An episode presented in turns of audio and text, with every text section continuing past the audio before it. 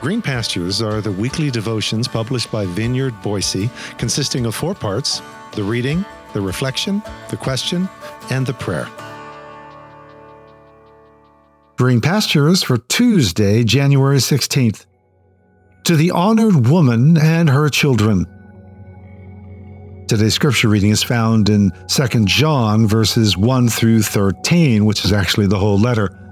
Yes, because it is time to read the letter. All 13 lines, all 245 words in our English translation, at least, in the classic King James Version. I'm going to stick with the First Nations version because, well, I can, and I find it refreshing, which means that here it's more like 410 words.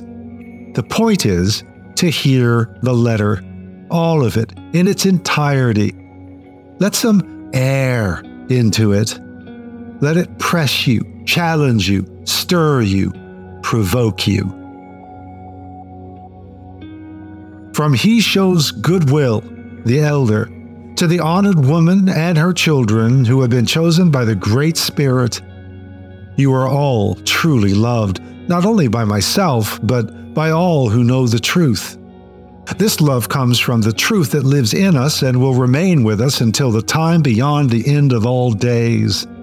It is this truth and love coming from our Father, the Great Spirit, and from His Son, Creator sets free, the chosen one, that blesses us with the gift of His great kindness, mercy, and peace.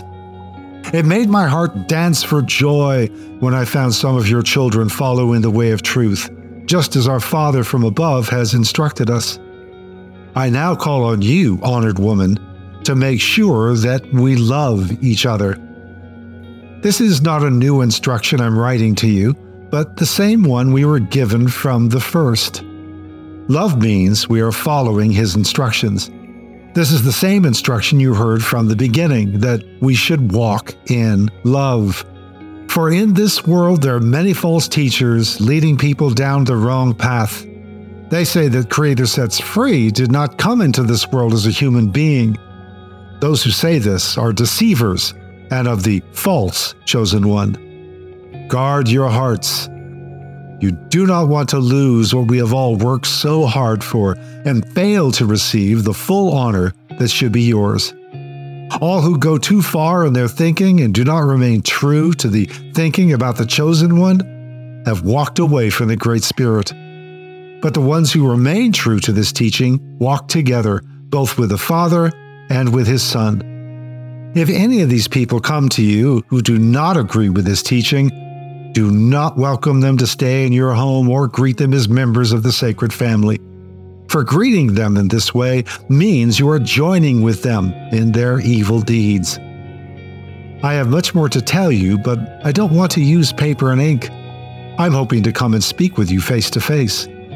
In this way, our hearts will dance for joy. The children of your honored sister who have been chosen by the Great Spirit send their greetings to you. This is God's Word. So, what do you hear in this letter? What questions does it raise? What challenges does it lay at your feet? How does it stir you to become love? And one more question What letter could be written about your life of love right now? Lord, let me not breeze through this brief letter. Give me ears to hear it. Put me in the audience let me feel its point. Let it provoke me, stir me, unsettle me, just enough to pivot towards the practice of love in the here and now, to become love in this time and space as I behold this face and that one through your mercies.